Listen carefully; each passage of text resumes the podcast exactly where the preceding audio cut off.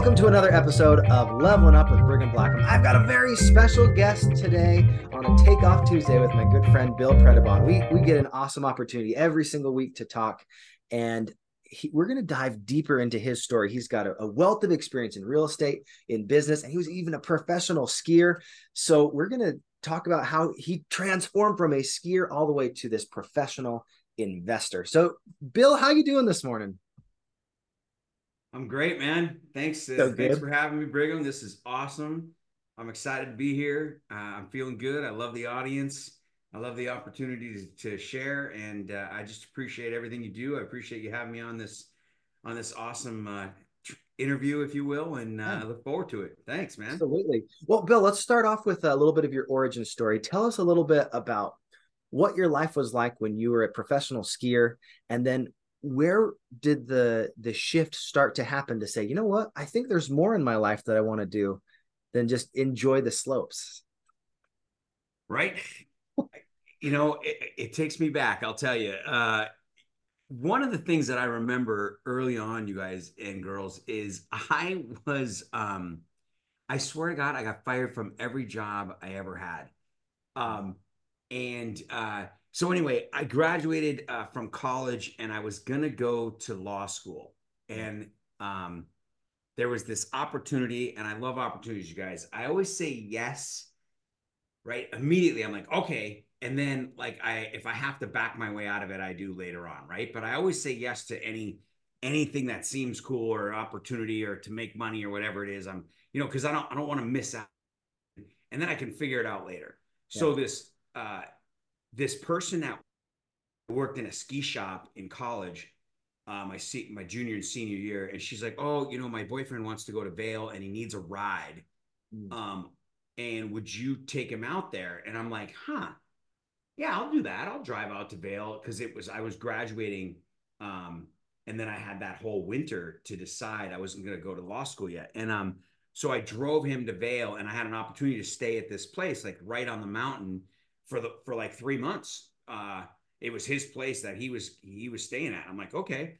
So what I found out is that I could learn to um, I could teach skiing. I was a skier my whole life. Um, it was my best sport. I played all kinds of sports. Mm-hmm. But um, skiing was the best, and I was, you know, I, I was ranked nationally. I would ski in a lot of junior Olympics and stuff like that each year, and then uh, and then I just I, I decided not to do a skiing scholarship in college and and just go to school. So anyway, um, I got a job teaching skiing for the next season. Uh, they hired me on the spot and were like, "Yep, you're you can absolutely teach." And then um, and then I was always broke, you guys. Uh, I was always broke, working two and three jobs uh, my whole 10 years at Vail.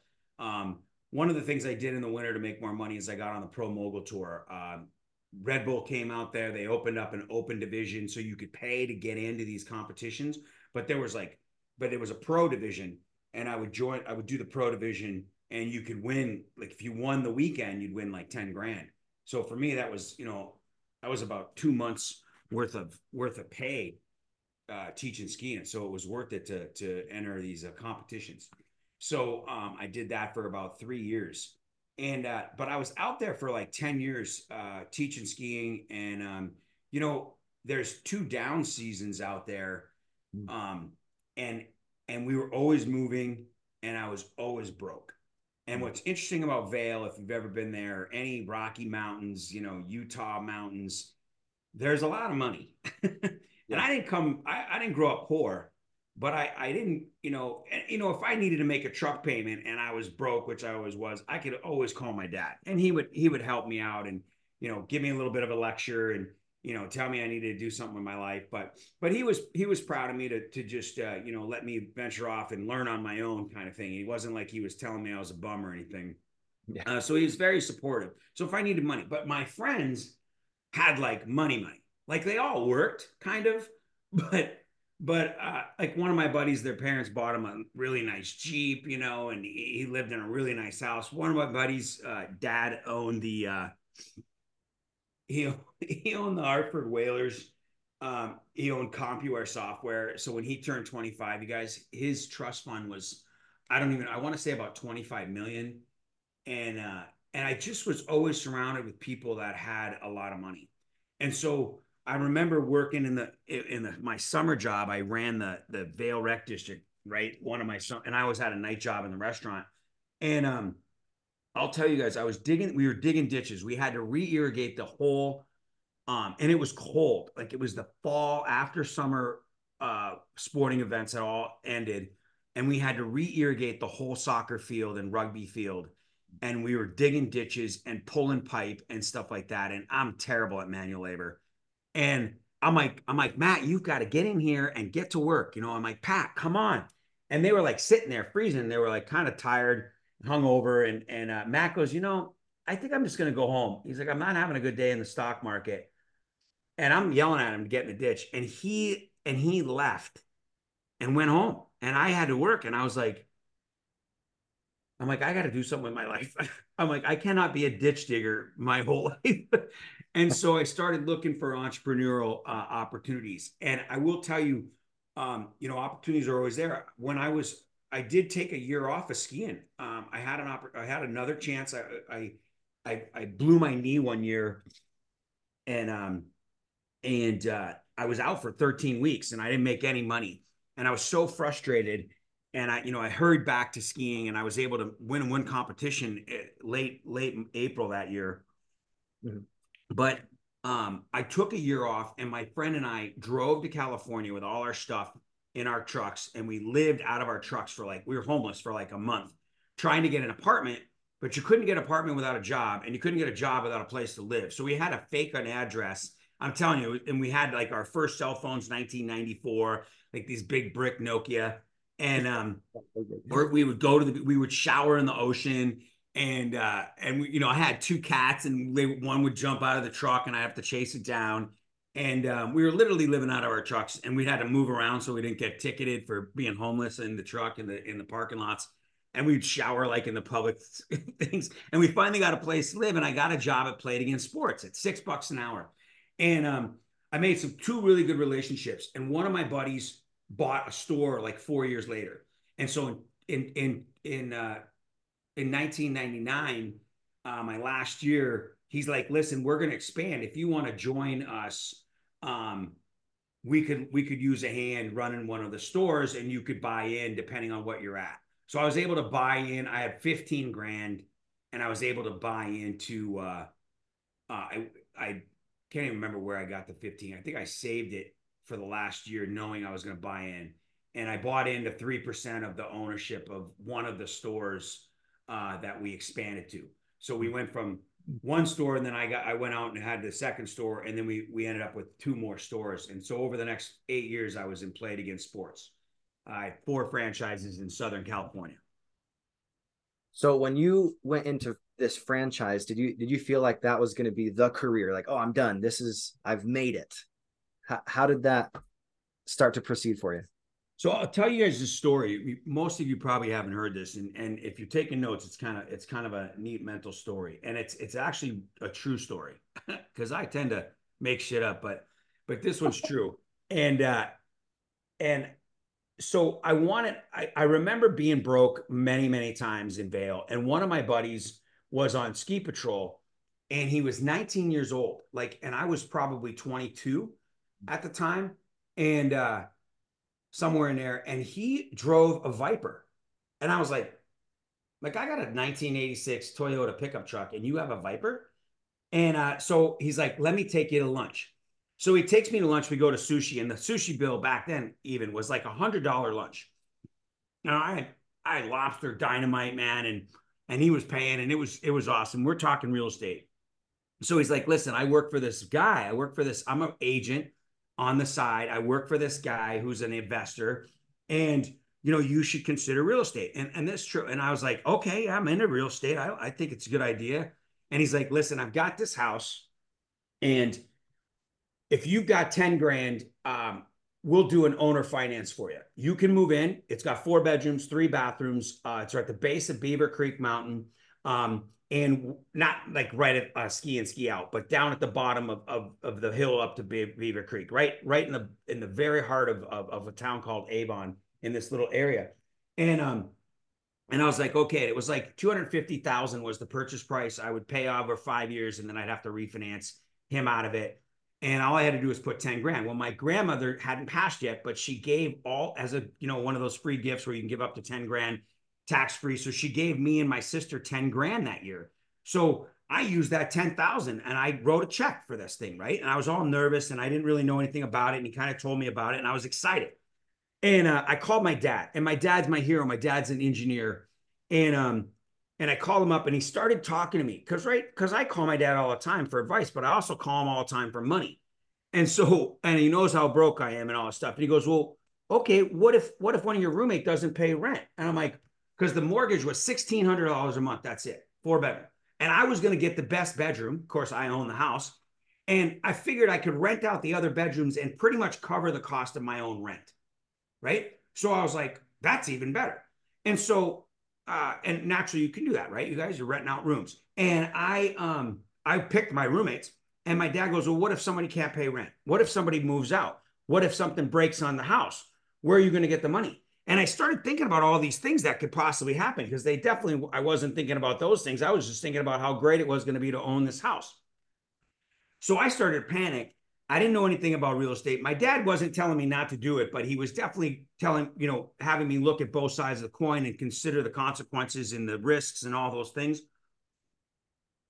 And, uh, you know, I had about $15,000 of credit card debt at the time or so. And he's like, you know, you could pay off your credit card and then you wouldn't have to call me for money and, and things could be better. So interestingly enough, I freaked out. I backed out of the deal. Um, I paid off my credit cards. And then, of course, in the next, I don't know, three or four years, ran those all the way back up again. Right. And I never bought the house. In seven years, in 1998, Vail and Avon, Vail and Beaver Creek were awarded the, the 1999 um, World Cup uh, championships, the largest ski race in all of pro skiing, and um, and they were awarded it. And so, with eminent domain, the town of Avon needed space to house these millions of people that were going to come in town for this race, and they bought this area where this house was. And my lot with the house sold for a million bucks. in six years, it went up four times the amount. and uh, it was like a million one or something it sold for. And uh, and I laughed all the way to to my my poor little house back then. And I missed out on that opportunity. Um, and and it wasn't, you know, you better be careful. My dad's my hero, and um, I, I I would have taken his advice for everything. But you got to be careful who you go for advice for. If they don't know anything about real estate and you want real estate advice, maybe don't ask them. Mm. and I could have got into this house for 10 grand out of pocket. And it would have went up. I could have refinanced it if you knew, you know, now we all know these these terms, but I didn't know those terms back then. I was in my little 20s and uh and I I passed it. I missed out.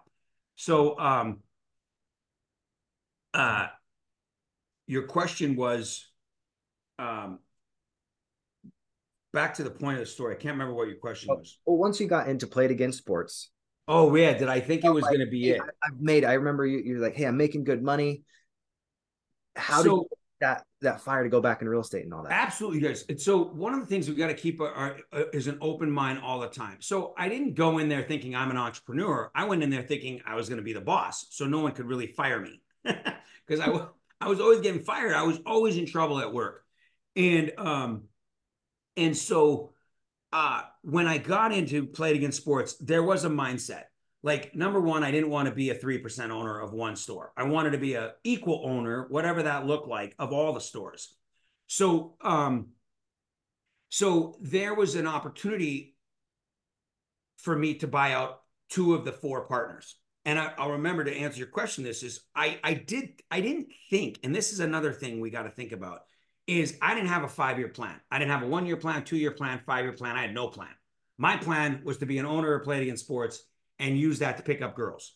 No, I'm totally kidding. But but I I used to love to tell the girls that, that I own the stores, right? So um I loved what we did. I loved sports. I understood it. It was very comfortable for me. So I think that that's a good thing when you're looking for a, a business that, you know, something you know. Like a lot of people, you know, they get into something they know and then they start a business around that instead of going buying a business they know nothing about but someone told them it was a good idea there's a there is a difference if you're if you're high level running a company versus working in the business. But most of us learn how to work in the business like I was. So I was technically a business. I was more of a, you know, I was more of a business owner than than an owner of a business, right? Hmm. So, um, but I did I didn't think much past that I would always have Play It Again Sports, that I would be this owner, that I would end up owning more stores, and it would be me and one partner, and I'd be 50%. And eventually I would, you know, I remember thinking this, you guys. I remember thinking, well, wow. So I'll tell you the story. So the opportunity came up for me to buy the stores. And my other partner was the main partner who started it with his partner, Ty and Kyle. And so they were like 47% owners, and me and Ty's brother in law were the other 3% owners of the four stores.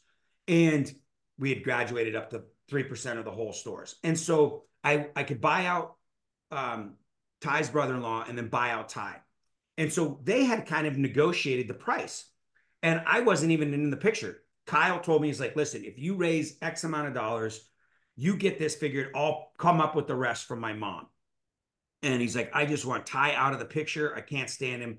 Get it. So I went and got an SBA loan and I, I negotiated an owner carry and we bought out 50% for 600 grand.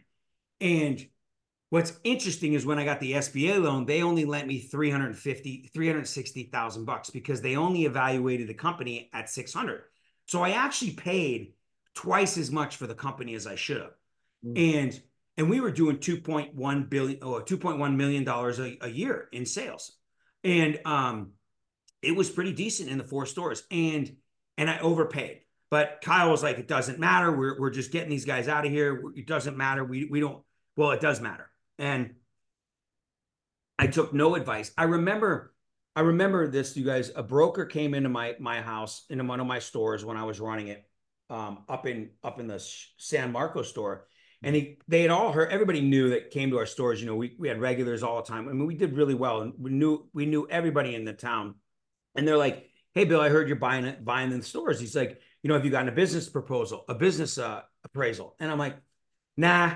I go, what is that? And he's like, well, you know, you, you, you could get a business appraisal. They'll appraise the value of the company based on your income and, and, and your projected and your assets and stuff like that. Ah, I go, Kyle kind of already figured out what that's worth. You know, they already have an agreement. He's like, well, you should at least get an appraisal. I'm like, well, how much is that? So this is my mindset, right? I'm 35 years, 34 years old. And this is my mindset is how much is an appraisal?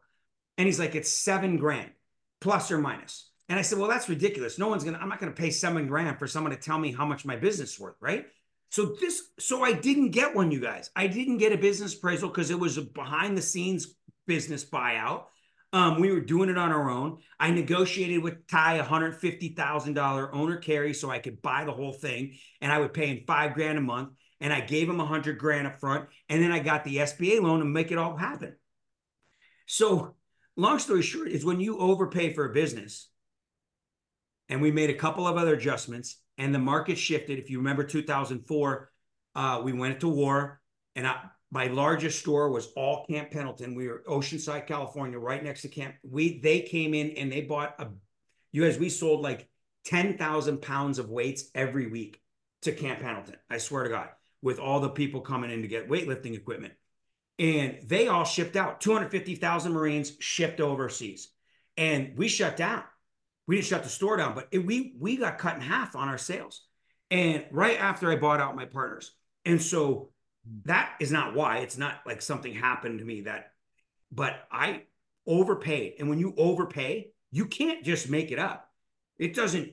It like anything, it's typically you lose when you buy. And I lost when I bought. Within four years, we were bankrupt and we were broke. And and to answer your question, I had because I had no one, three, or five year plan, which is a good idea for any businessman or woman.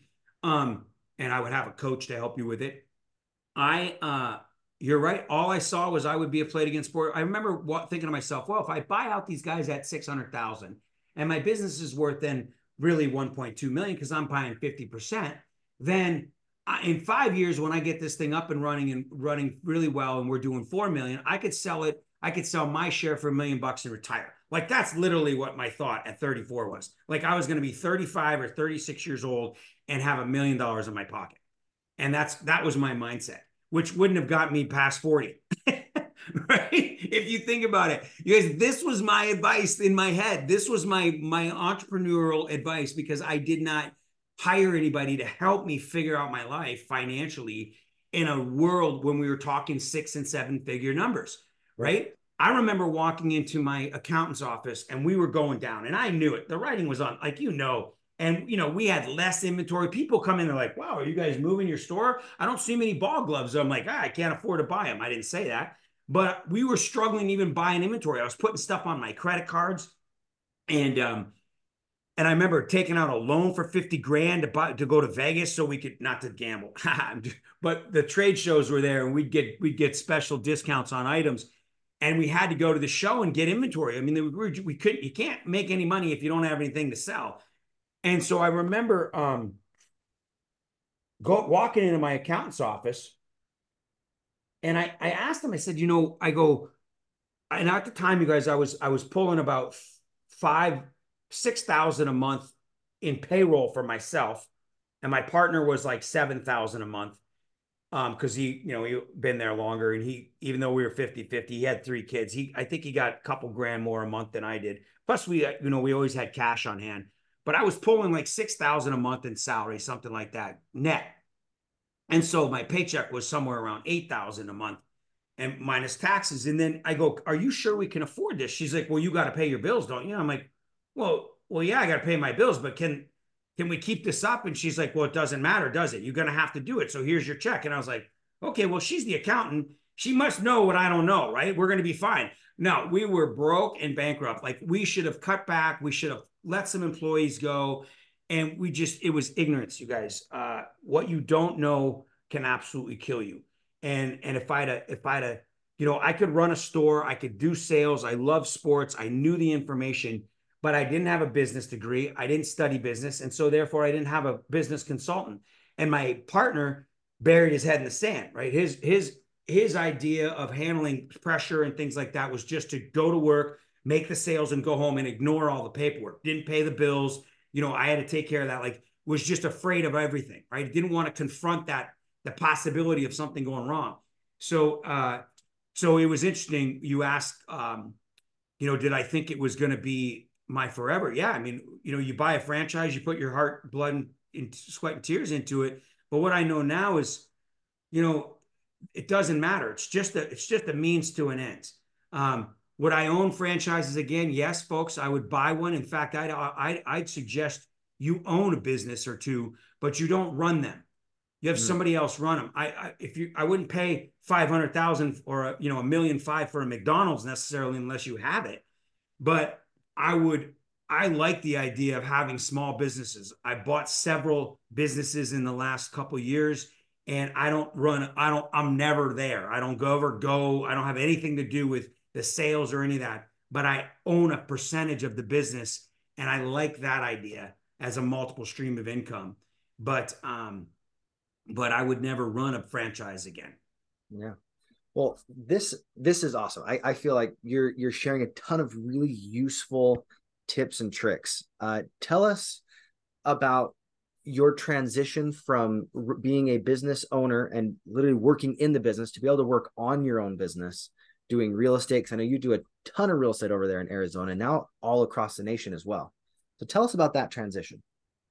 So this is so fun, you guys and girls. I really appreciate everybody listening in, and and uh, I'm telling you, it wasn't planned out this way. I wish you know if you're whatever wherever you are in life, if you plan a little better than I do, I'm more of a, wizard and an action taker, and I get it causes arguments with my wife um, you know, I just, yo, yeah, you want to move to Florida? Let's go. Let's sell the house, you know, whatever. And uh, and we should plan a little better, right? There should be some planning stages in everything you do. But you know, um, uh, the the one th- I remember, I remember seeing, or you know, just understanding, folks. You know, when things are are starting, and and you got to be reminded of three feet from gold. Um, I'm not telling you to quit I'm not telling you to give up, but I am telling you to pivot, right? Everybody see that Friends episode, pivot, when they're trying to, you know, put the couch up the stairs.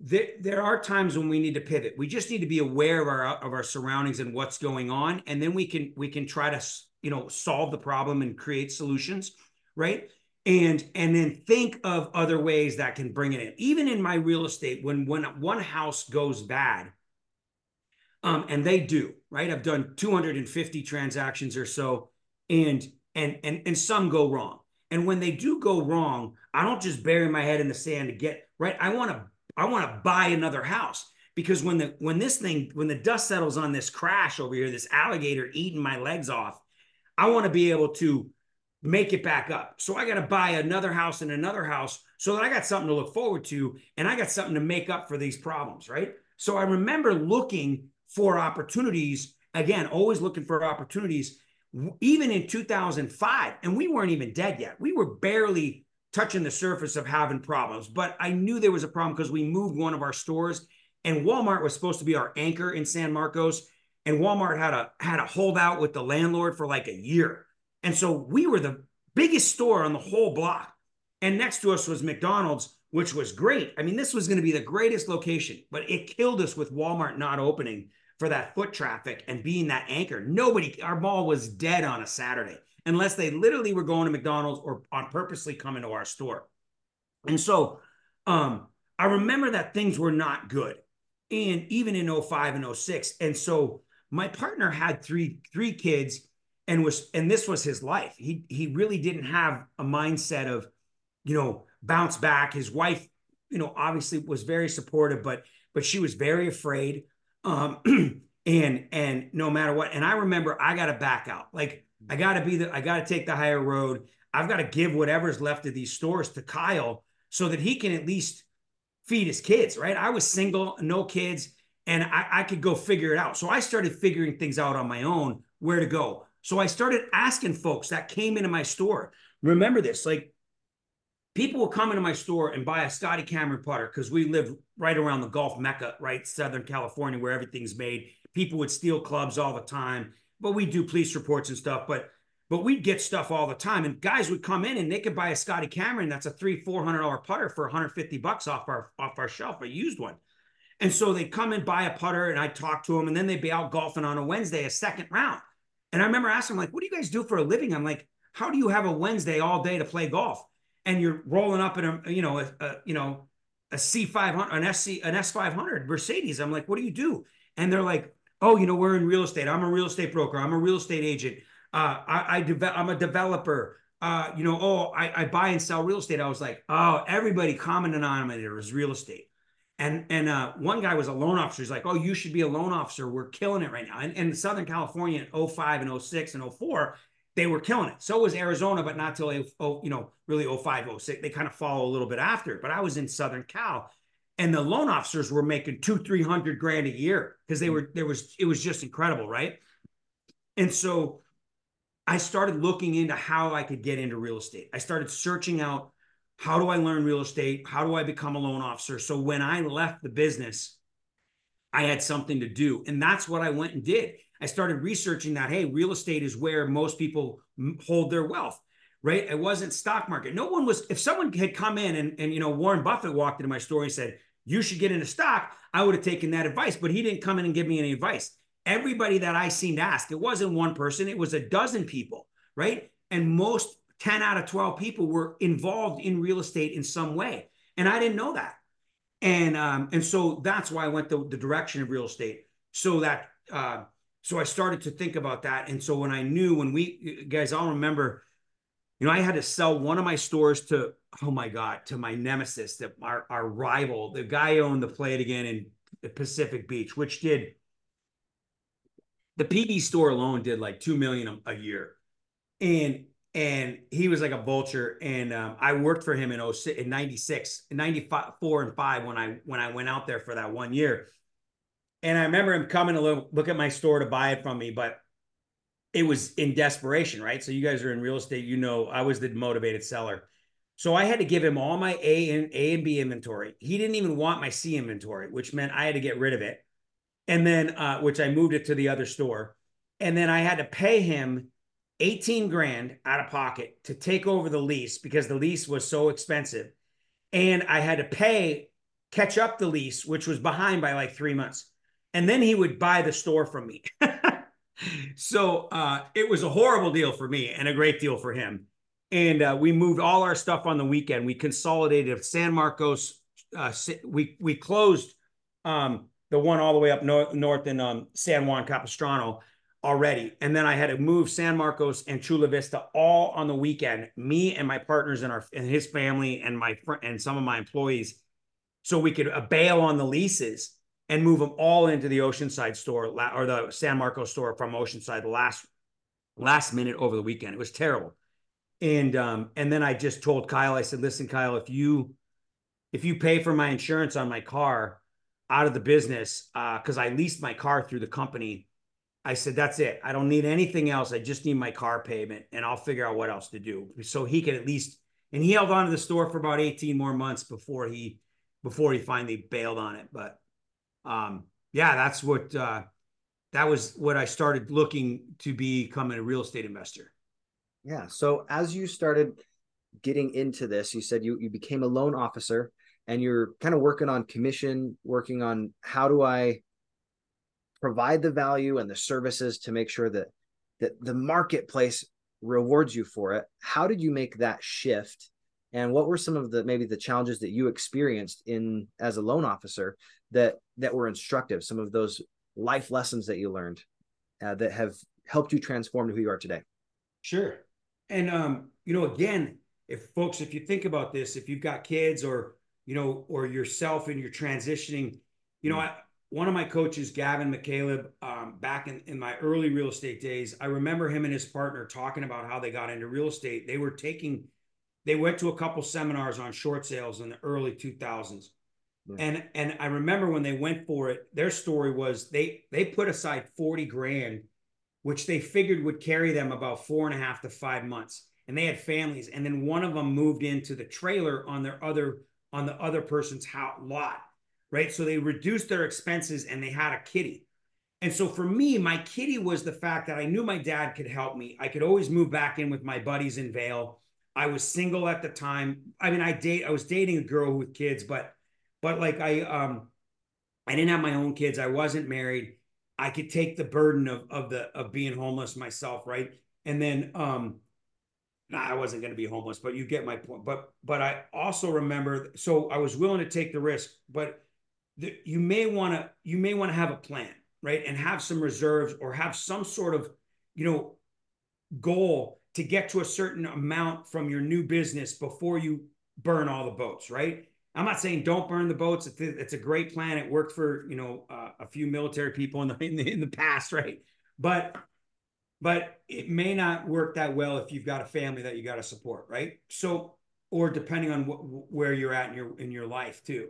So um so for me, um, I I didn't know how to get into real estate, and I I didn't know gurus or anything like that. I I first bought a program, uh, Carleton Sheets program. I was I was at a wedding in Vail. Uh, I remember in 2006, uh, my buddy got married, and um, I flew back to Vail, and I was pretty hammered, and I was watching this late night TV show, and uh, and they came up on there, and you could sign up for it for free, and I was like, well, free's good, but what I forgot is that after 30 days, they start billing you 500 a month for a year.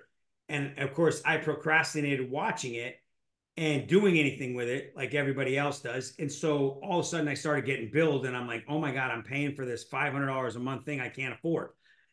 So I started watching these tapes, you know, and uh, listening to this, to these CDs. Uh, and, and, and, uh, and I was like, I got to get into real estate, but I needed to make money.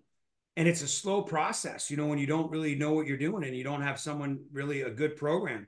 So, um, I, I was able to get a loan officer job. I quit when I gave the store back to Kyle. I quit and I got a loan officer job. I was pretty excited, but apparently they hire everybody for loan officers, which which also helped me. I didn't really need much of a resume. You walk in, they're like, "It's 100% commission, buddy." So you just grab a chair, and I was like, "Okay, cool." Um, but right out of the bat, I realized that loan being a loan officer, and then when I got my real estate license, neither one of those two things was going to teach me real estate investing. It wasn't going to get me ahead. I basically have a job that's 100% commission that I'm not good at, that I have no history at, no experience, no coach, and it was going to take some time to break into these things. And I was not, I was not patient. Uh, I wanted to make money and I wanted to make a lot of money. I was accustomed to having, you know, essentially a $10,000 a month income or more. I always had cash on hand for the last eight years in my business. I mean, things were, you know, I was young. I had a sports car. I mean, I had all these things that, and they were gone.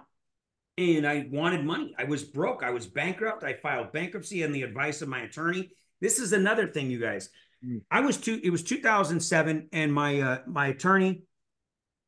We were trying to dissolve the company, and um, my attorney said you should file personal bankruptcy, and I I said, okay, why why is that? I I only had I had forty thousand dollars of debt, which I could pay the credit cards, most of them, um, at least the minimum payments and stuff, and I was gonna get back on my feet, and I'm like. I didn't really get it. And he's like, Well, you have a couple million dollars of personal guarantees to like Nike. You know, we had all these contracts with all these companies, and I had leases that I bailed on right? And I personally guaranteed the leases. So in theory, I could have gotten sued. Well, get some advice, folks, because I filed bankruptcy on the advice of my attorney in California. And I drove back from Arizona to California to go do that. I paid him about 2,800 bucks to do it. And it was, it took some time and things like that. And it, it burned me credit wise. And, you know, you can't just pay some company to fix your credit out of bankruptcy in two years. That's a myth in my, unless you I don't know. Maybe somebody knows somebody, but I didn't. I paid everybody, and nobody could do it. And uh, I it stuck with me for ten years. And so, um, what's interesting is I had no money, no assets, no house, no car, no credit, no retirement, no nothing. So none of these Nike companies were going to come after me and sue me. I'm worthless to them. They could sue me all day long. The lease in California, Union Bank, they wouldn't have given two rats craps about me. But I was advised to fight. I should have waited and see if anybody ever came after me. And they never would have come after me, you guys. I would have had maybe, I didn't even get a judgment against me. But instead, I filed bankruptcy on bad advice. So get some good advice before you make major life changing decisions or you know anybody that does. I would have never filed and I would have been much faster, better off getting credit rebuilt. So back to that, um, I remember being an agent and a loan officer, and I thought to myself this, and think about this. I can make, I can put in 80 hours a week, which I was doing these things and make 100% commission, which as a loan officer, for example, was about 2% of the entire deal. And then I'd get 100% of 2% and I'd pay my broker their fee. I could be a real estate agent and I could make 3% of a $100,000 deal if I'm lucky, right? And work the same amount of hours, do the same amount of expertise, study how to do it, learn how to do it, figure out how to get these leads, you know, generate the lead, do all of these things, take all of the risk, pay for all of the people's gas driving around, and still only make 3%. Or I could be the owner. I could buy the house and flip the house and own the house and be a 100% person of a 100% of a 100% of the profit. And if I make $10,000 on a deal, I get the full 10. I don't get 2% or 1% or 3%. I get the whole 10, whole 100%. So then I was like, this is what I want to do. I'm going to quit doing these stupid things that are going to make other people money. And, and I, I didn't read a book to do this because I don't know how to read, but I did read books to support, you know, like Rich Dad Poor Dad. You can read that book in a couple days. And even if you don't know how to read and, and it, and the concept supported what I was thinking, right? I just needed some support on where I was going. I probably should have learned to read a few more books um, and I would advise that you read some more books, but or at least get a coach. I remember early on that I had no money, but I would pay people that had expertise, even though I had no money. And I would actually ask the coaches, the personal coaches, to do terms. And and like I volunteered my time with this personal development guy. So he gave me a $10,000 program that I paid off over time through both money and and and my time. Like I would volunteer to help his program so that I could take advantage of the of the of his trainings without having to pay for it because I didn't have the money. Um, so uh but that advice was really good because what I had learned is I didn't know a lot of stuff about a lot of stuff. And everything, every time I tried to do things that I didn't know about, look where it got me, right? So I had to learn and, and I had to take advice from people who kind of already knew what what they were doing, if that makes sense. Yeah, absolutely. I guess you you're working with people that are a little farther down the path than you. You have the right mentors, you have the right coaches, then they can start to help you make better decisions because they're giving you qualified information. So tell us this as well. So once you got into real estate, you're you're like, oh, I've got these hundred percent commission things where I'm only getting like three percent or two percent as a loan officer.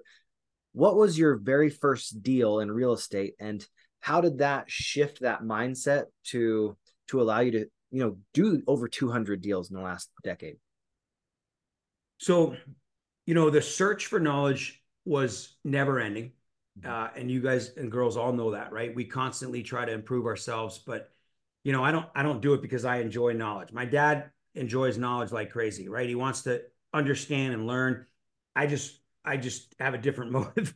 but I know that I can't do what I need to do if I don't if I don't understand it. So I, I finally found, you know, we now are, are familiar with a, a, a, resource that was very significant in being able to teach real estate investing and support the real estate investing with some tax strategies, some legal strategies, some money raising strategies and things like this. So so I kind of found a resource that worked that seemed to be really good. Now, one of the things I've found that to be beneficial to me early on and even to this day is um and it's it's difficult is that I just had a, a true faith and belief in what I was paying for. So when I sought out a professional or an individual that I wanted to take advice from, then I made a decision at that time that whatever they said I was going to do and I was going to take it for for for for face value, right? I wasn't going to be skeptical. I wasn't going to be ah well that just works for him or ah that's for somebody who's rich or that. I I had to believe that if I if I listen to what they tell me and then I do exactly what they say, then I'm going to get the same result thereabout that I'm looking for that everybody else is getting when they do it the right way. So having that faith and that belief allowed me to get rid of all the the BS on the side and I could just go after what they were telling me.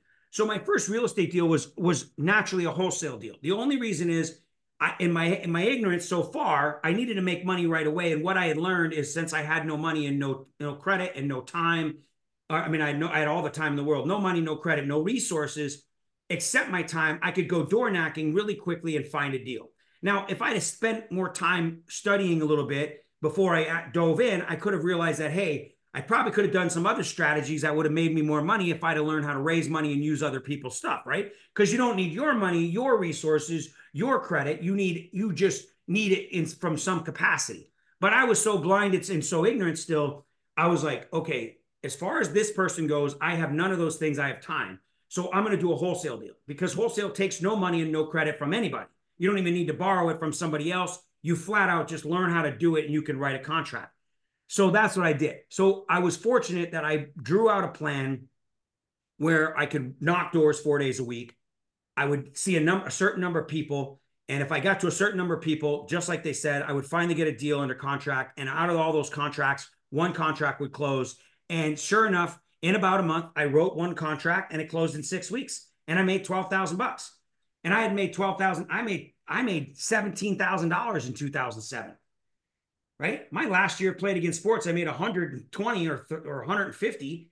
And I, the next year in, in, in Vail or in, um, in Arizona, I made 17,000. So to make $12,000 was a pretty big deal to me.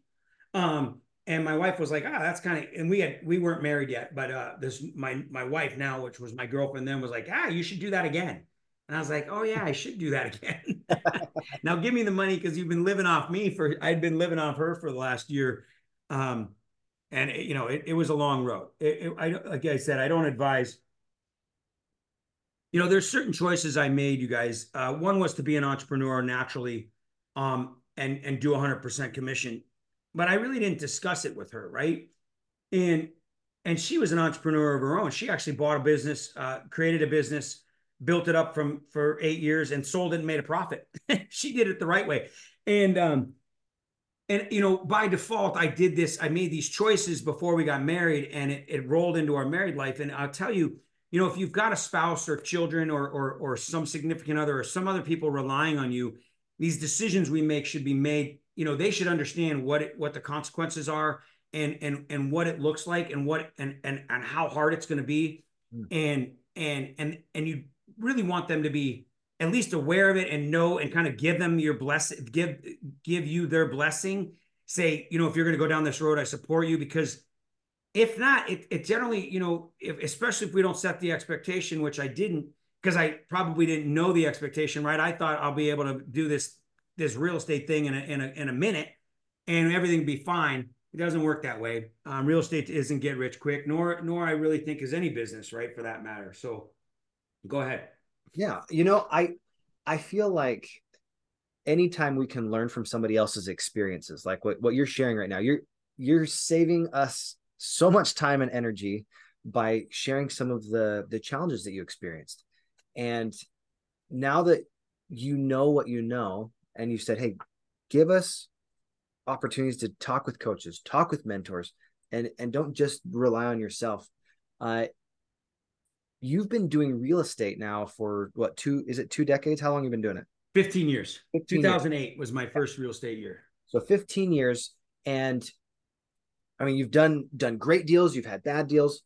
What are the the things that if you have someone that's brand new that wants to get in, they want to be the investor, not the uh, the commission guy where they're making, you know, as a realtor or as a, a loan officer, they actually want to go and actually create value in the marketplace, whatever strategy that is.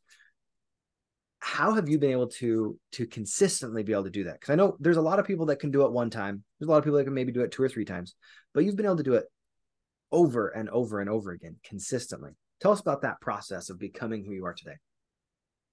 So this is critical i think for everybody and and and this is hard advice it's um so i'm going to give you a couple options no matter where you are number one is and you could combine the two as well. But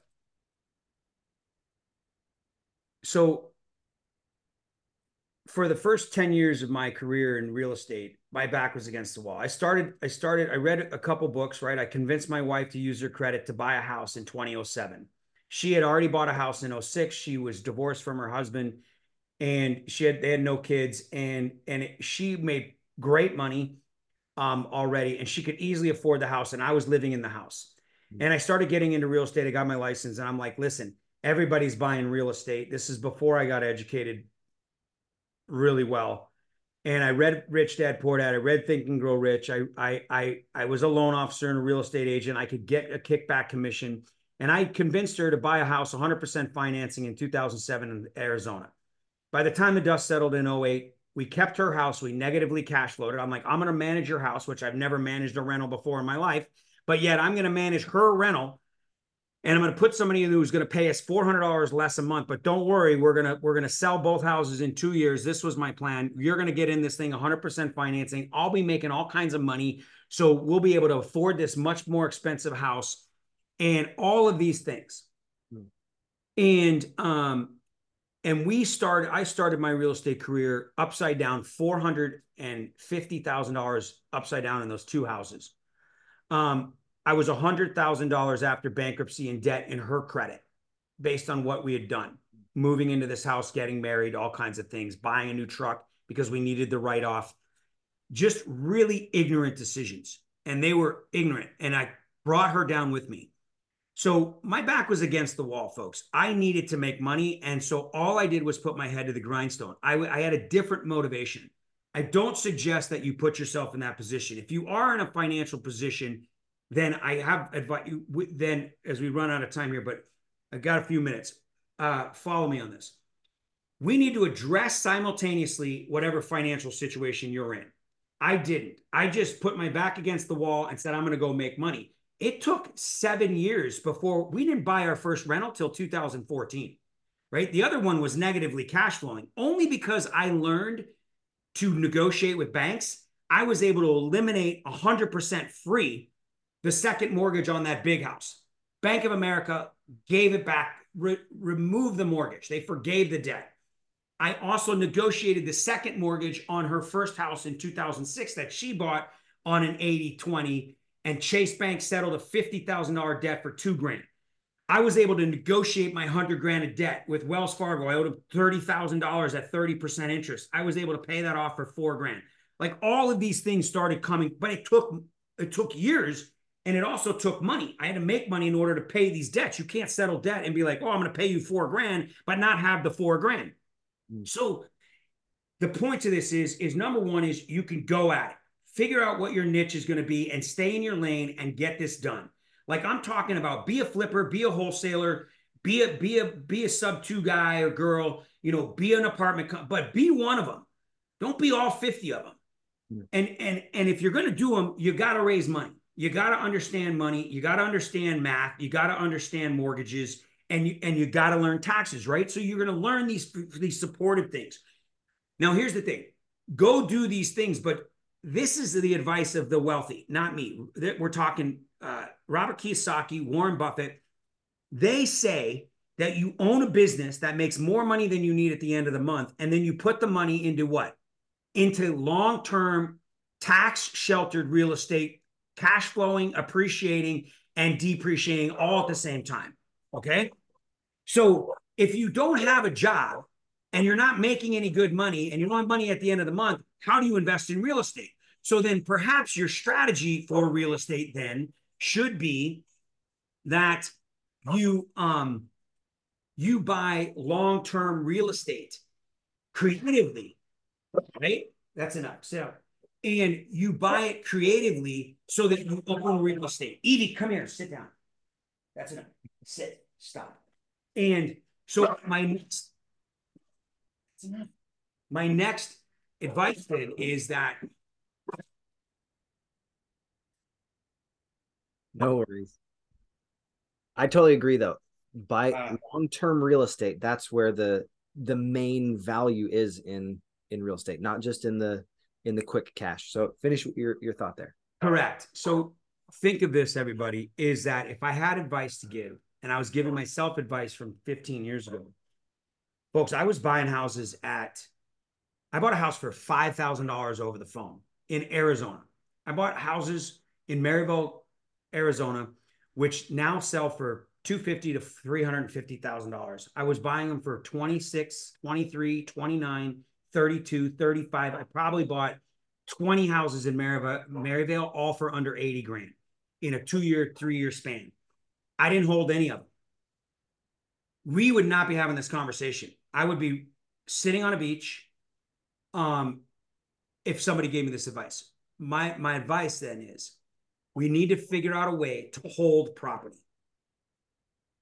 Flipping houses, wholesale, they're risky business right? If that's what you want to be your business, make it a business. Don't make it a job. My my flipping was a job.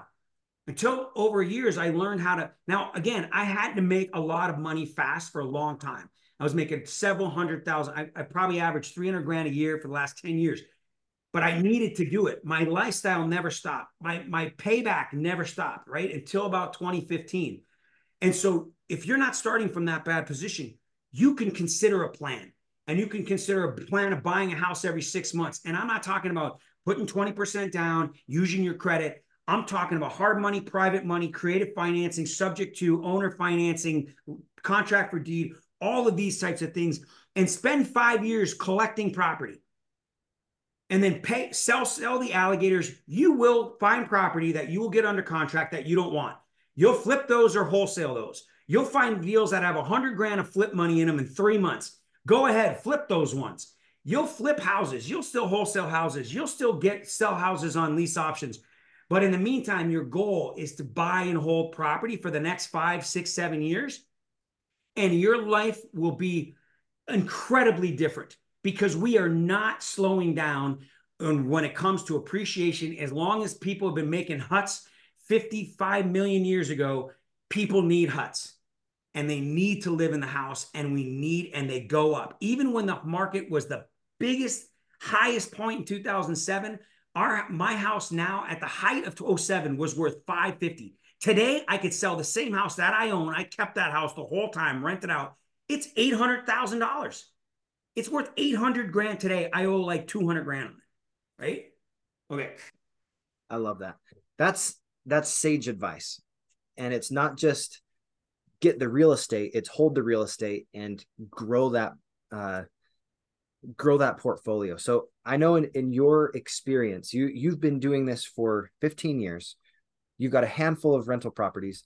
How do you identify the gators, is the, what you said, those properties that are just eating your money versus those that are ones you're like, I know this is a good one. I'm going to keep it as long as I possibly can. Well, the hard, the hard, I, lo- I love this, but the, the hardest thing is we all got egos if we're in a business. If we're an entrepreneur, if we're, you know, an entrepreneur, if we're a business person, you know, if we're, we believe in ourselves, we got an ego of some sort. And the hardest thing is to know right out of the gate that we bought a property bad. We paid too much.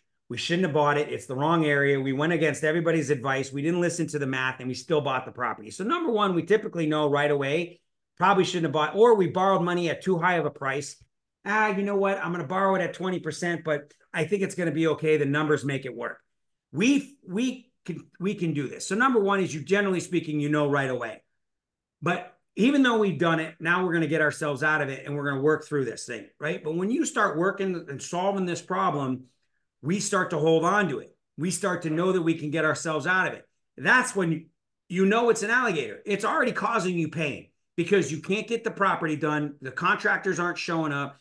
No one's renting the property, whatever it is. You're not selling the property. You put it on the market. It's not right. You're already done with your fix up. Whatever the alligator, it starts eating you slowly.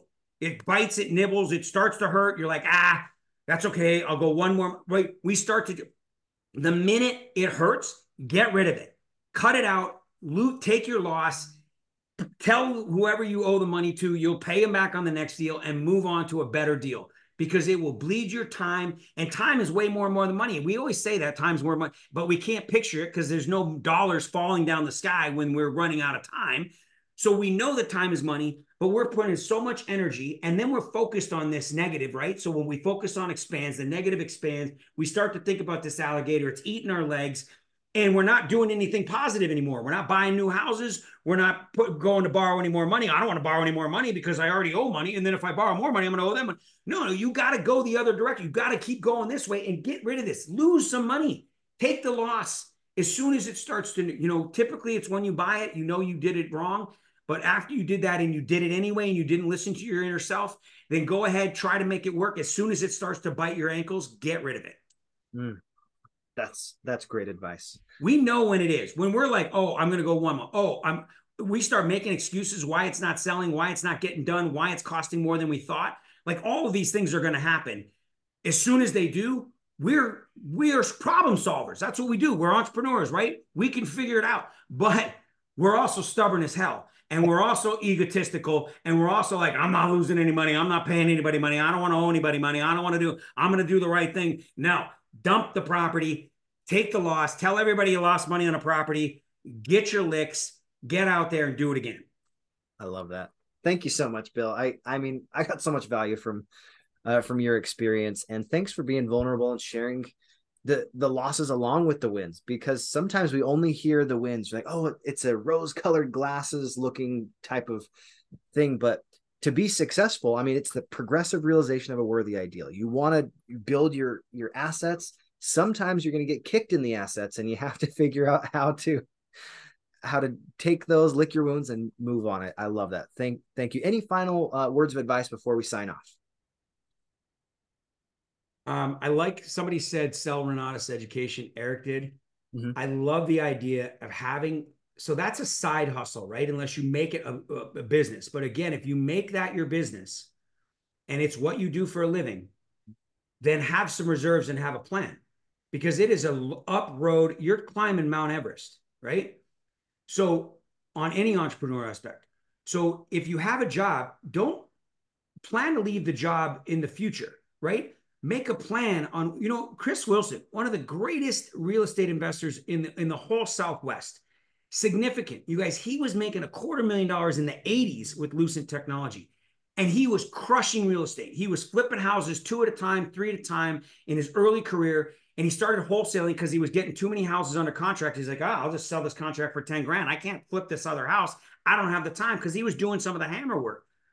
He did not quit his job for five years until he was making more money in real estate, twice as much on flips, and in more passive income than he would have had with his job. He had a plan. He had a family, a wife, kids. He's like, I'm going to do this the right. Get yourself a business that creates money so you can support your real estate habit. If it's Renatus on a side hustle, real estate is your passive hustle, Renatus is your side hustle, and you have a career or a job. If you don't have a job, then you've got to have a plan in reserves for Renatus and or a flipping business. Those two can go hand in hand. And then your your support system is your rental portfolio, right? But it's if I had a choice again, like I said, I would make my my lane would be this income every month that I can count on, whether it's Renatus and it's a real Renatus business or that's a side hustle with my regular business, and my rental portfolio would be my focus, right? Mm-hmm. And I would I, I would have done that, and and you guys, it, my life would be a hundred. It's great now, but it would have been great, great uh, if someone told me this. And I guess really to simplify that, it's you have your business that is making your massive income. You take that massive income and you turn it into passive income. And that passive income, because it's there every single month, it allows you to have a little more confidence, take down some of the stress, and then move forward on on bigger properties and bigger correct. Listen listen to this you guys. Think about this. If you think about the wealthy and you think about people with a good job and they're doctors and lawyers we always start there right? And all the people engineers whatever it is they work 40 60 80 hours a week 100 hours a week and they make really good money. They're not educated in anything other than what they do. So therefore they take money, give it to a professional, whether it's the stock market or a real estate agent, and they say, buy me an asset with my extra money. Let me grow it over time. And they become millionaires. They hold it in real estate. Eventually, they get out of the stock market or they get in real low yield, high, low risk market market investments. And then when it's time, they retire. The difference between them and us is we don't need the kind of money they make in order to be just as wealthy. Here's why we learn to buy property for zero dollars. We learn to buy property for $10 or 20,000 or 5,000 because we learn to be buy creative. We learn to buy under market. We learn to borrow with hard money and private money. And then we refinance it later. We do a BRRRR method. We do all these things creatively because we have the time and the resources and knowledge to do it right? Therefore, all we need is a little bit of money in a normal job, making normal money, and then we can have that to support when things get tough. When someone doesn't pay the rent or the water heater goes out, we got a little bit of money to fix it. They have all kinds of money. They can buy a bunch of crappy rentals and they'll go up over time. They'll depreciate their taxes and they'll they'll save a little bit on their W2, but they're getting the $350, $500,000 W2, but they need the write-offs and all that stuff. That's not for us but we can have the same amount of rentals and have the same amount of equity and have the same amount of cash flow with the with a fraction of the money but we still have to have our own money. And so we have to have this job. So we can do this is why we can be just as wealthy as everybody else without being a doctor or lawyer or whatever it is that makes 200 grand a year or more. Hmm. that that's what's cool about what what we do is you you don't have to be a upper echelons uh professional in in any sort of business you can go and start wherever you are. Have your your stream of income and then take that and say we're going to go buy this real estate. Going to buy this property and buy it right because that's where all the money is made. Correct. Our assets are our time and our knowledge. Their asset is their income right? So they don't have any of the they have to rely on somebody else so they can they can afford to buy it at retail price and still get the same benefits that we do. We can't afford to buy it at retail, so we've got to buy it at a discount or creatively. But we are able to do that and we can still get the same wealth benefits from it and end up at the same yard finish line right with the doctor and the lawyer. That's so good. So good. Thank you so much, Bill, for for sharing and and really just letting us see what's possible and some of the the simple but sage advice that you shared so so valuable. I i know i had one person that uh that said hey how how did i get this recording? Sal here's here's how we do it. It's going to be on leveling up podcast. Uh, i'll have this cut up probably by the end of the day. It'll be on there by tomorrow. So yeah download that. Uh, it's on spotify on apple on a handful of different platforms podbean. So it'd be great. All right well bill thank you so much for for your time energy and effort. How do people find you online so that they can uh, connect with you more really the only social media I'm on is Facebook. So you can hit me up on Facebook, and then um, you know, uh, honestly, uh, I don't. You can have my phone number. I'm putting it in the chat right now. Wait. There you go. 760-533-3141. Boom. you have questions, you need need some answers. We're Bill's here every single Tuesday with us, and I'm so grateful for the. That's the place to find me. Yep. Yep. So if you're like, hey, I really like this guy, I want to do more with him, join the community. Let us see what's possible by actually implementing these things. Because it, it takes some time to learn it, it takes some time to do it. And then as you do it, it takes some energy to do it consistently. And Bill, you've done it consistently, and I love the the, the way that you've done it. So thank you so much for your energy. And guys, thanks so much for being online today. Have for the rest of your day, and God bless.